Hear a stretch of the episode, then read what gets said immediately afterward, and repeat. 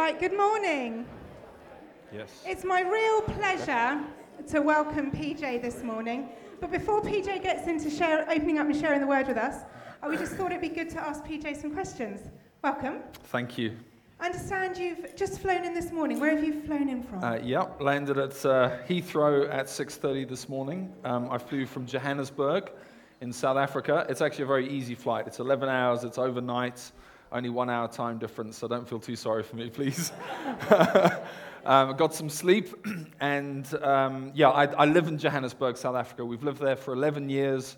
Before then, 20 years in Zimbabwe. Before then, 13 years in Winchester, just up the road. Before then, I didn't exist.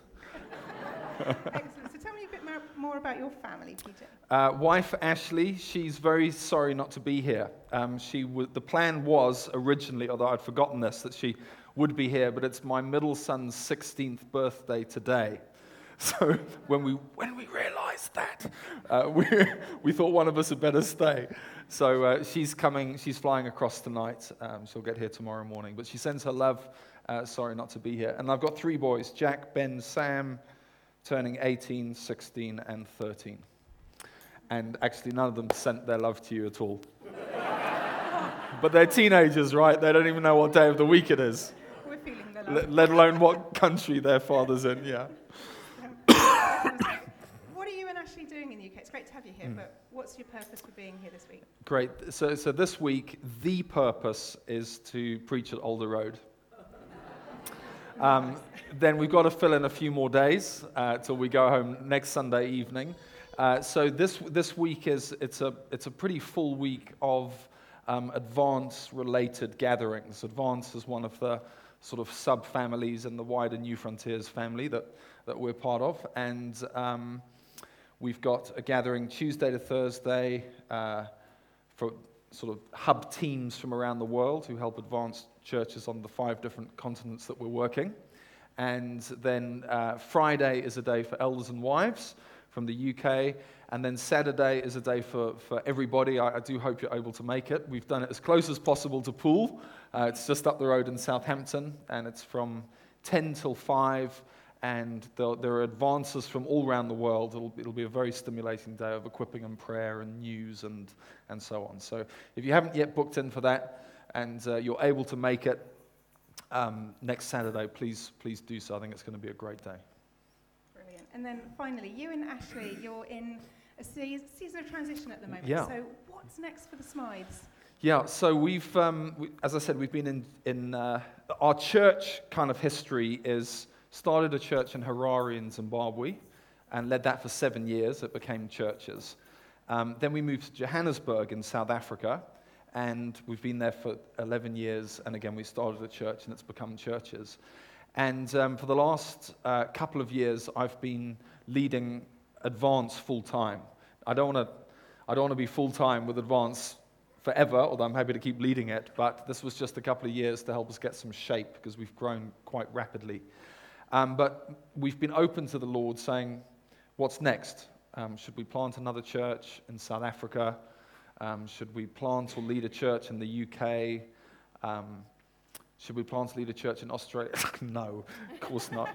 Uh, sorry, there's a standing joke clash between South Africans and Australians, but it, it doesn't really affect you much here. Um, and then about a year ago, um, out of the blue, a, a, church in the greater Washington, D.C. area called Covenant Life. You may know the name C.J. Mahaney. He, he started that church and led it for 27 years, and then Josh Harris led it for the last 10 years. And um, they're now looking for a new lead pastor. And through a mutual friend, I didn't really know this church existed. A mutual friend, they got in touch and said, Would you be interested uh, in that? And initially we thought no. Um, wasn't on our radar. We, it was funny. We said, Lord, we're open to anything. And then something comes. No, we're not really open.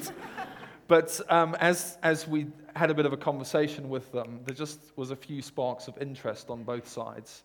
And we spent um, the better part of last year um, exploring um, this possibility. And by the end of the year, both sides, as in the Smythes and this church, got to the place of thinking that this is the Lord's will. So, visa permitting, that's obviously in the Lord's hands, and the visa process is happening. Uh, the US visa process is pretty rigorous, especially if you're going for a religious worker visa, because religious worker visa cov- covers all religions. And there's been some um, people of other religions getting into the States on the visa that I'm trying to get into the States on who were arrested and thrown out for terrorism not long after they got there. So religious visas are under immense scrutiny. Um, and it's taking a while, but we hope it'll be through in time for us to relocate by the fall, the autumn wow. this year wow. in September. So that's what we're trusting for. Awesome. So that's something we can be praying for you guys. Thank that you. It comes yeah. through quickly. Yeah. Sounds thanks. so exciting.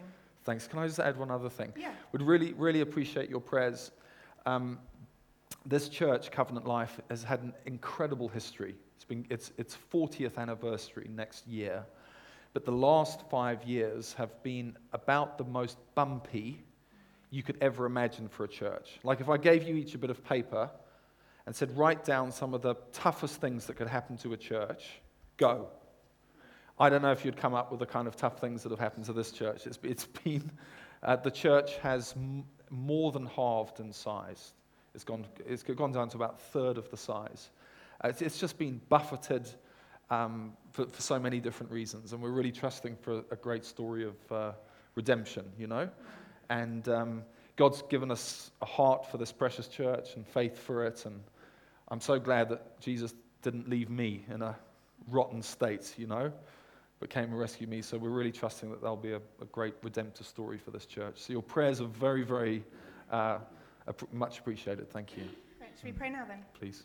Awesome. So, Lord Jesus, I thank you that you've brought PJ here safely this morning. And I thank you for this season of transition that the Smythes are in. I ask that you would provide visas and uh, you would just prepare them in this yes, season um, to pay the part in the redemption story that you're working over there in DC. Mm. Mm. And Holy Spirit, we welcome you now. Yeah. We ask that you would anoint PJ mm. as he speaks, that you would give him words to unlock our hearts. Yes. Ask this in your name. Be glorified, Jesus. Amen. Amen. Amen. Thank you, Vicky.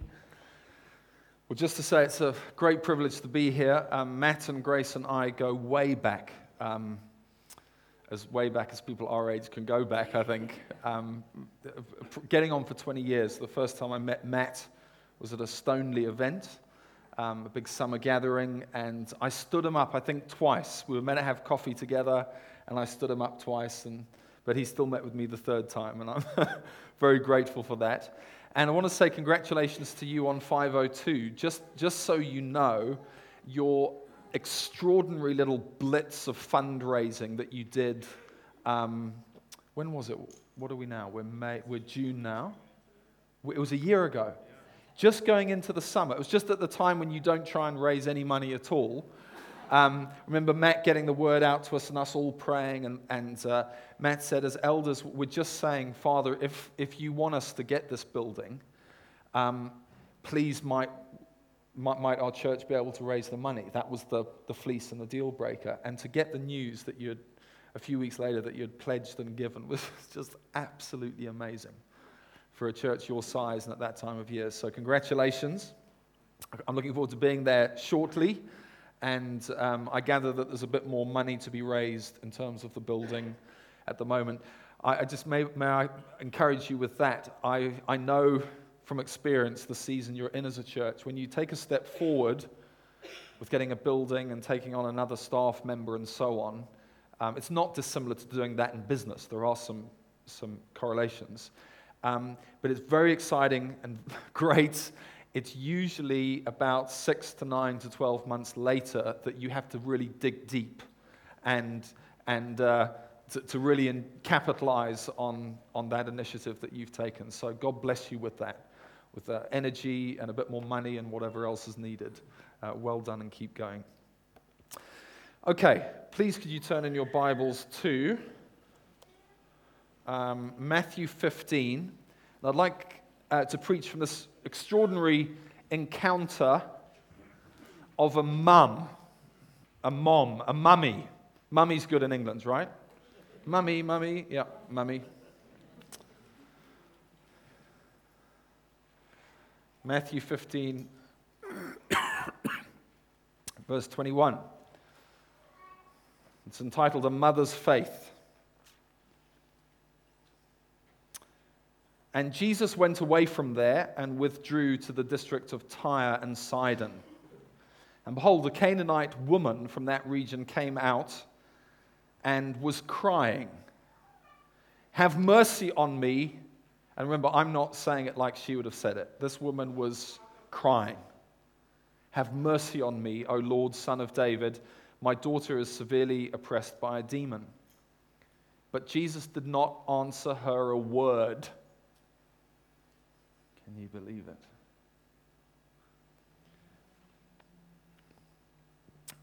And his disciples came and begged him, saying, This is what they begged him send her away. She's crying out after us.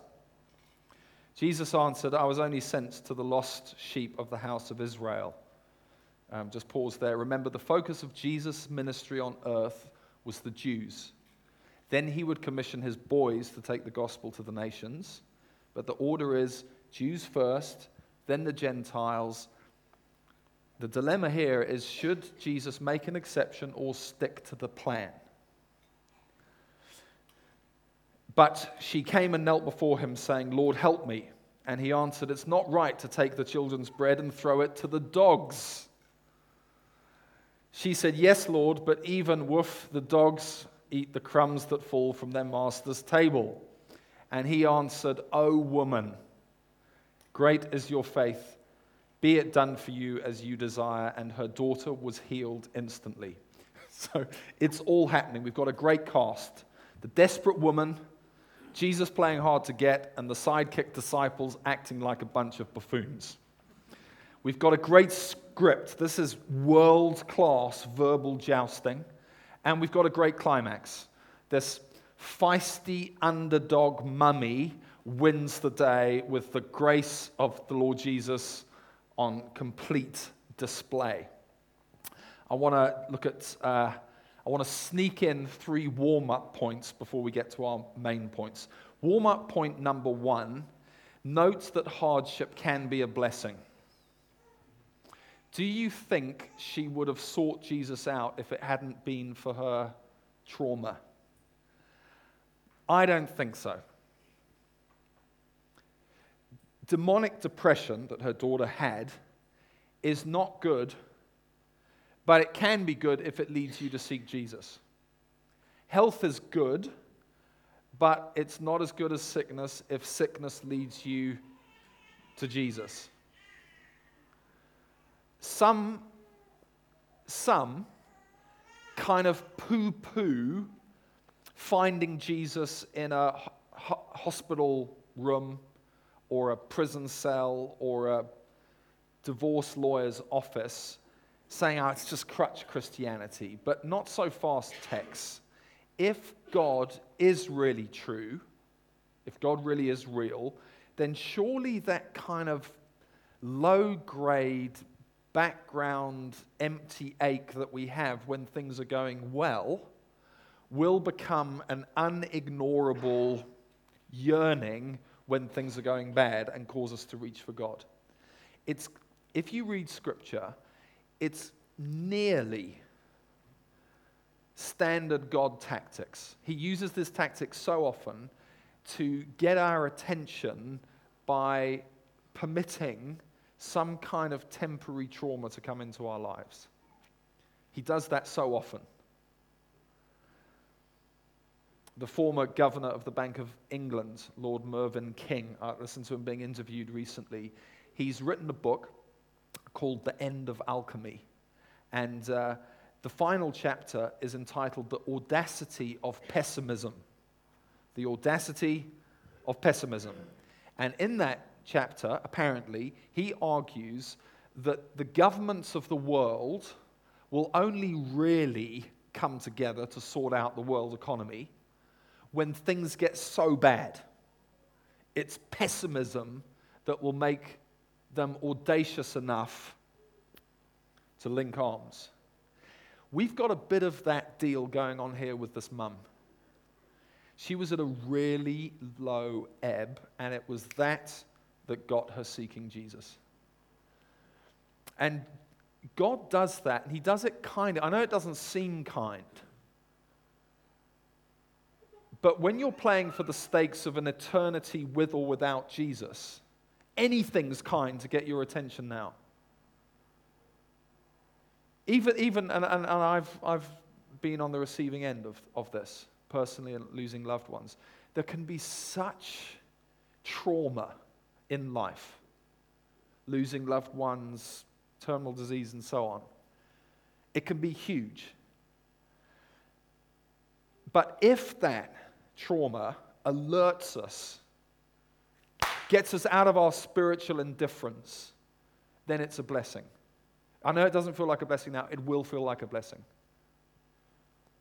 There is nothing worse than living spiritually indifferent and then facing a Christless eternity. So God will kindly do that to those of us who don't yet acknowledge Him. He'll knock us down so that we look up at Him.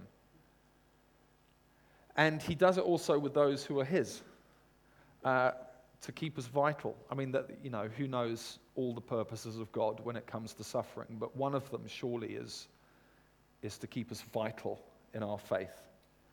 And um, for me, when tough stuff happens, I've got a choice either to, you know, I mean, my emotions do take a knock, but I've got a fundamental choice, and it's much better to choose. Um, God, I want to absorb this. I want to roll with you in this. I only have one life. Anything that will keep me spiritually vital, I'll take. I don't understand all the reasons. That's, that's not me to, it's you to understand those things. But I will not, by your grace, live spiritually indifferent. We, we, live, we live such sheltered lives. The UK is such a wonderful nation, but comparatively, it's so sheltered. Um, I catch myself praying for, for my friends in different countries, particularly developed, secure countries like this. Lord, shake a bit. Kindly shake a bit. Uh, that's warm up point number one. Hardship can be a blessing. Up point number two note the reality of demonic oppression. This, this, this mum had a little kid, a daughter, who was oppressed by the devil. Details not given. Maybe it was some kind of, maybe it manifested as some kind of mental disorder. Maybe it was a sort of um, uh, sort of schizophrenic or self destructive streak, we don't know. Maybe it was a more standard physical sickness. Not all physical sickness is from the devil, but the Bible teaches that sometimes sickness is from the devil. Details not given, but whatever, this was severe. It was severe enough to cause her mother much pain and push her mother to reach out to this son of David, this apparent king of the Jews. She was from a different region, she wasn't a Jew. I don't think she was quite sure who Jesus really was when she first approached him. I think that grew as the conversation uh, went on, but it was severe. What do we learn from this? We learn that we do not live in a demilitarized zone. Earth is not a demilitarized zone. Uh, there are spiritual forces at work, the devil is at work and he's like a wrecking ball. He doesn't play fair, and sometimes he goes after kids. Can you believe it? He goes after kids. He picks on kids. Sometimes he picks on kids. Uh, about six weeks ago, uh, I was in Cape Town and we're praying for friends of ours, Ryan and Claire. They, they had a, they've got a four year old son who, for the last nine months, has had night terrors this little four year old. Really spooky, creepy night terrors. And it, it, help, love, nothing works. And I got the word here. He had a haunted look about him. And, and they came and said, Can we pray? And we, we, the, the boy wasn't even present, but we prayed. In that moment, he was delivered. I checked in with them just before I came. So I wanted to check before I told you, there's been absolutely zero horrors. He's been, he's been back to being this bubbly little four year old boy. This was, was, was, I think, so similar to what we had with Ryan and Claire. But we do not live in a demilitarized zone. Warm up point number three note the horror of a non missional, introspective church. Did you notice the disciples had their own little Jesus club going and they didn't want anyone else to join?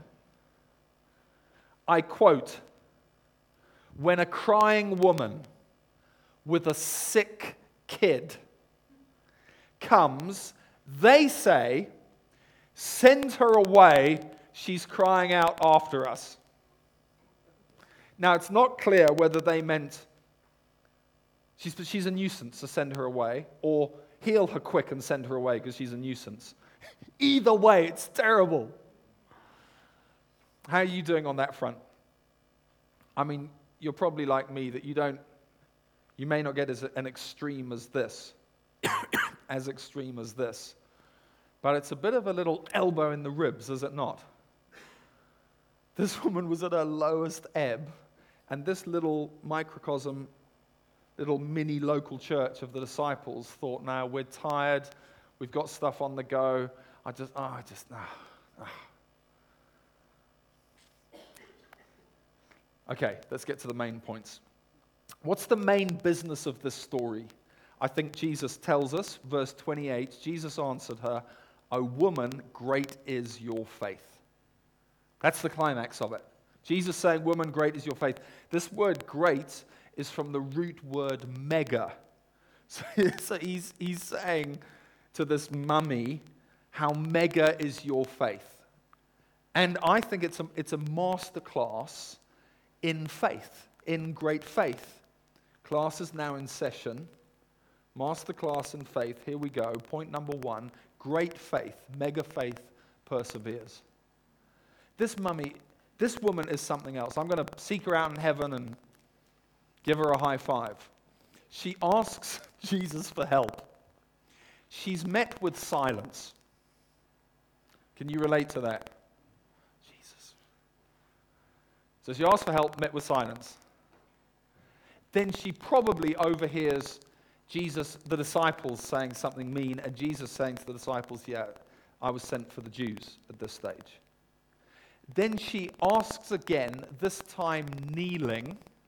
She gets rebuffed and called a dog. What does she do? Rather than getting offended, she says, Okay, if I'm a dog, that makes you a master, and masters give crumbs to their dogs, and a crumb from you will be just fine. Thank you very much. This girl is outstanding. If she's a dog, then I'm thinking she's a bulldog, right? So they can lock, lock on, they've got the ability to breathe without let, letting go. Great British bulldog, you know all about that. But let's back up a bit. Why did Jesus keep quiet? So she, she asks him a question. Why? Has he had a bad day? Disinterested? Rude? No.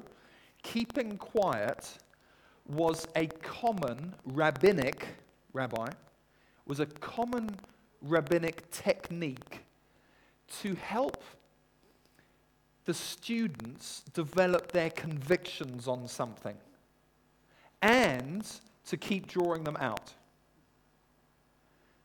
Now, I know that to be true. My eldest son, Jack, he's 17. He's talking to me a lot at the moment about what career he wants to do. I'm keeping quiet a lot. Talk, oh, Dad, what are you? I just know that if I speak too soon, it will short circuit him formulating his own convictions about what he wants to do. I don't even want to let him know what I think Daddy wants him to do. So I just keep quiet. And the cool thing is, he, he keeps coming back to talk more because the conversation isn't finished. I understand that. Develop convictions, draw him in. I think that's what Jesus is up to here. He is, he's not sending, he's not sending her away, completely the opposite. He's reeling her in. He's allowing her to develop convictions about who he really is. Is he just some miracle guy? Is he really the Messiah? Who is he? And it all ended very well. because she didn't bolt when he kept a bit quiet, she kept moving in. She persevered.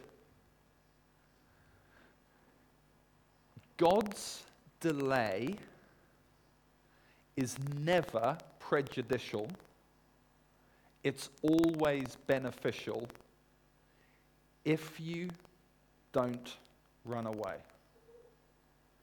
God's delay is never prejudicial, it's always beneficial as long as we don't give up.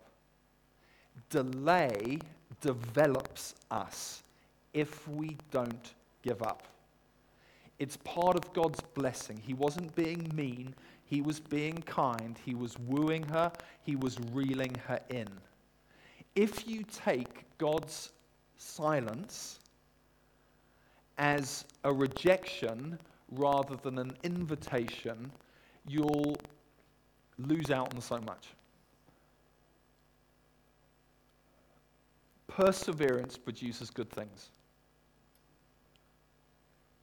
Let's do a quick Genesis to Revelation, high points of perseverance. Abraham wrestled with God over sparing Sodom. Remember, praise the Lord, would you spare Sodom if God says, yep? Then he goes back. He says, Would you spare Sodom if. Yeah? Would you spare Sodom if. Yeah? it was that process of pressing into God in prayer that enabled Abraham to learn so much about God's mercy. Jacob wrestled with God all night for a blessing. Have you ever wrestled with God all night? He wrestled with God and he got blessed. We've got to be, re- we've got to be really watch out for our modern day microwave society on this. He wrestled with God all night and he got blessed. Sam is my youngest. Poor kid. We're not letting him grow up. He's now a 13 year old. We're still treating him like the little cuddly one. And um, sometimes I'll you know, buy him a packet of sweets and he'll be over there on the couch and I'll be on this couch and I'll go, Sam. If you want him, you can come and get him. And he comes, and it's, it's a wrestle. It's a three minute wrestle. What's going on? Well, he's after the sweets, I'm after him. Why don't you just give it to him? I want him. When God doesn't give us stuff quickly, it's because he wants you. Moses wrestled with God for his, for his presence. God said, No, you'll, you'll die. And Moses said, I want your presence. He said, Okay, I'm going to hide you in the cleft in the rock. And the pre- Elijah and the prophets of Baal. Elijah wrestled with God. He prayed this prayer Answer me, O Lord, answer me, that this people might know you are God. How are you doing as a church praying for the, the Christchurch, Bournemouth, Poole metropolitan area? Are you praying prayers like this? Answer me, O Lord. Answer us, O Lord. Answer us, O Lord that this people might know that you are God. Elijah and Elisha. That's amazing. Elijah says to Elisha three times, Stay here. Three times he says no. It's not very British, is it? Three times he says no. No, I'm going to stay with you. Why? Well, I want a double. I want double what you've got. Zacchaeus, he climbed a tree. Luke, Luke 18, or was it Luke 19, to see Jesus. Climbs a tree. When's the last time you climbed a tree? Climbed a tree, yeah. Perseverance, great faith. She just kept going. Uh, point number two great faith locks on to Jesus' power. What do you make of her request for mere crumbs? I mean, she brought up the crumbs bit. Do you think, show some self respect, woman? Take a course in negotiating skills. Come on. You know, he offers you crumbs, you demand a three course meal, and then you settle on a steak. was just say, okay, crumbs, crumbs. What's going on? I mean, crumbs aren't enough to feed anyone, are they? Are crumbs enough to feed a dog? Well, it all depends on it all depends on whose table those crumbs come from. It all, all depends what kind of loaf those crumbs come from. And there was something in this woman's heart, probably given to her by the Holy Spirit, that she just immediately joined the dots and thought, if you are truly God, then one crumb from you is enough. That was, that was her great faith. One crumb. Crumbs. It reminds me of the centurion, the Roman centurion, who said to Jesus, Say the word, and my servant will be healed. What? A word, the word. Well, it depends who says the word. Reminds me of the woman with the issue of blood. If I can only touch his cloak, cloak, it depends who's wearing the cloak. Faith is not a fuzzy feeling, it's not mental assent, it's not the power, it's not creating a positive aura because of positive thinking. That's something else. But Christian faith is in the person, the God man, Jesus Christ, who's now reigning in heaven. He's finished the stint on earth, he's in heaven. Faith, Christian faith, is in God, this Jesus through whom everything was made.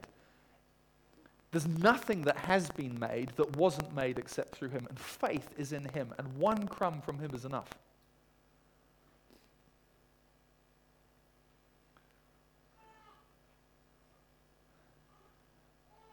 Great faith point, masterclass lesson number three, final point. Great faith locks onto God's grace. This is my favorite one. Uh, what do you make of Jesus calling her a dog? Let's just get right to it. the politically incorrect bit in this passage.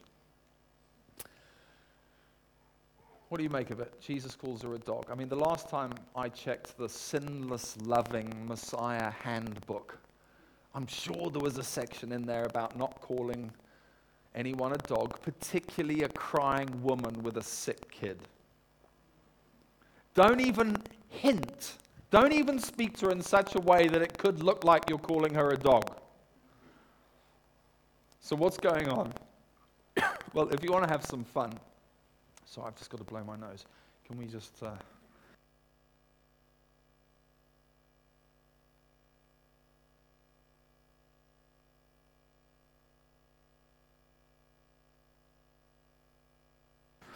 Thanks.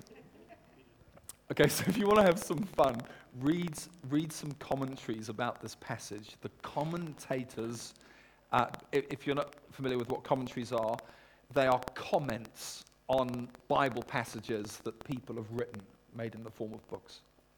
So it's quite fun um, reading the commentators uh, on this. I've read about what seven to ten of them have said. they scramble to try and make it not seem as bad as it was but they, and they don't do a particularly good job.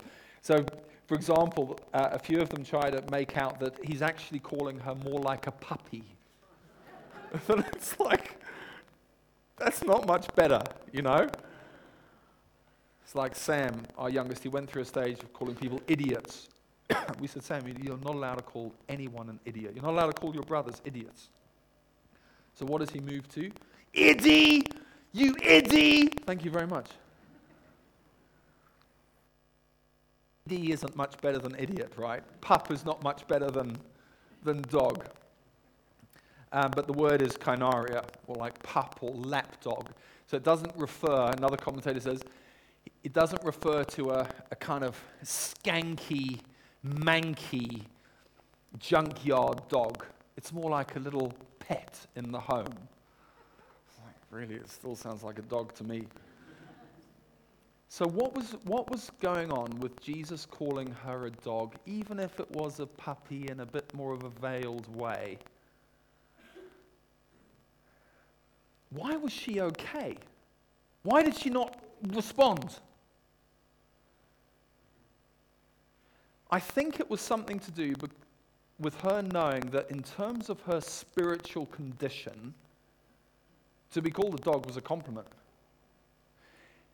In our unregenerate, unforgiven natural state, God, through the Bible, calls us things way worse than dogs. Here are a few, a few of my personal favorites sinful corpse. This is to, to, those who haven't yet put their faith in the Lord Jesus. Darkened, ignorant, worthless, mouth full of venom. That's a way of calling you a snake.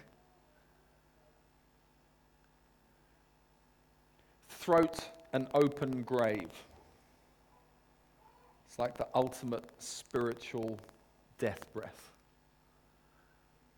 Deserving of death. Now, if you're thinking, I don't deserve to be called those awful things, then respectfully, you are off with the fairies when it comes to defining your own spiritual reality. Because Christianity isn't a nice to have, it's wholesale forgiveness. The Bible says we're not, you know, you hear it on radio stations, don't you? Well, people are fundamentally good. The Bible says people are fundamentally not good. People are fundamentally in desperate need of a Savior and of forgiveness. the gospel is that you are way worse. The gospel is the good news of how God interacts with man. The gospel is that you are way worse than you ever thought you were. Check out that list. But wonderfully, that God is way kinder than you ever thought he was. And that's, that's when the lights go on with Christianity, when we realize our rotten, manky, skanky state, simultaneously with realizing the, the heights of God's grace. Spurgeon, the great late London preacher, said this. Listen carefully, it's not up on the screen. Your ruin, your ruin is your argument for mercy. Your poverty is your plea for heavenly generosity. Your need is the motive for heavenly goodness. Now, sinner, learn this art.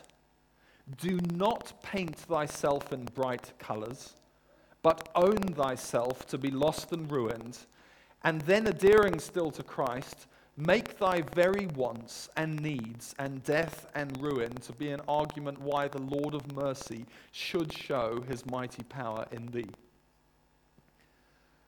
I want to urge you, if you're not yet a believer, like this woman, acquiesce to being called a spiritual dog. If you do, you get the crumbs, you get a seat at the table, and you get the master of the universe if you admit that you're a spiritual dog. But if you contest your pedigree, the crumbs of grace miss you.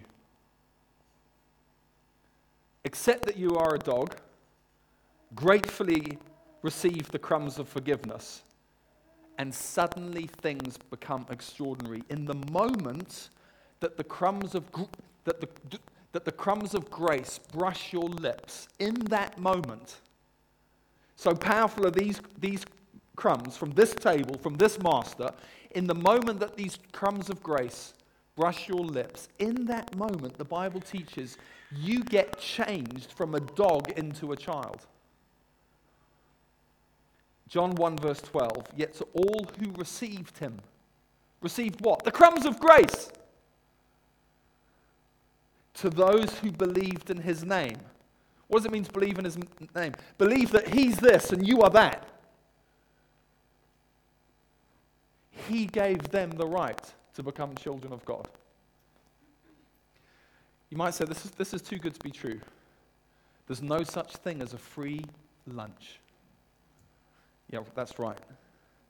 Jesus paid. The message of the gospel is that there was a son, the son. There was a child, the child of God, seated at the table of God, who came down to the kennel of earth and became the most manky, skanky, hatchy dog. He became, the child became the dog in the gutter, that us dogs in the gutter might become children at the table. It's what theologians call the great exchange. That the child became the dog. The child at the table became the dog in the gutter, that dogs in the gutter might become children at the table. He paid, he took it on. The last battle. Emeth said about Aslan, and this is the marvel of marvels that he calls me beloved, me who am but as a dog. So that Aslan is a type of Christ. Thomas Cranmer's prayer, the first book of Common Prayer, he said this We do not presume. Why don't we say it together? We do not presume to come to this thy table, merciful Lord, trusting in our own righteousness, but in thy manifold and great mercies. We are not worthy so much as to gather up the crumbs to thy table, but thou art the same Lord whose property is always to have mercy. Amen. Amen. We're going to go to the Lord's table together.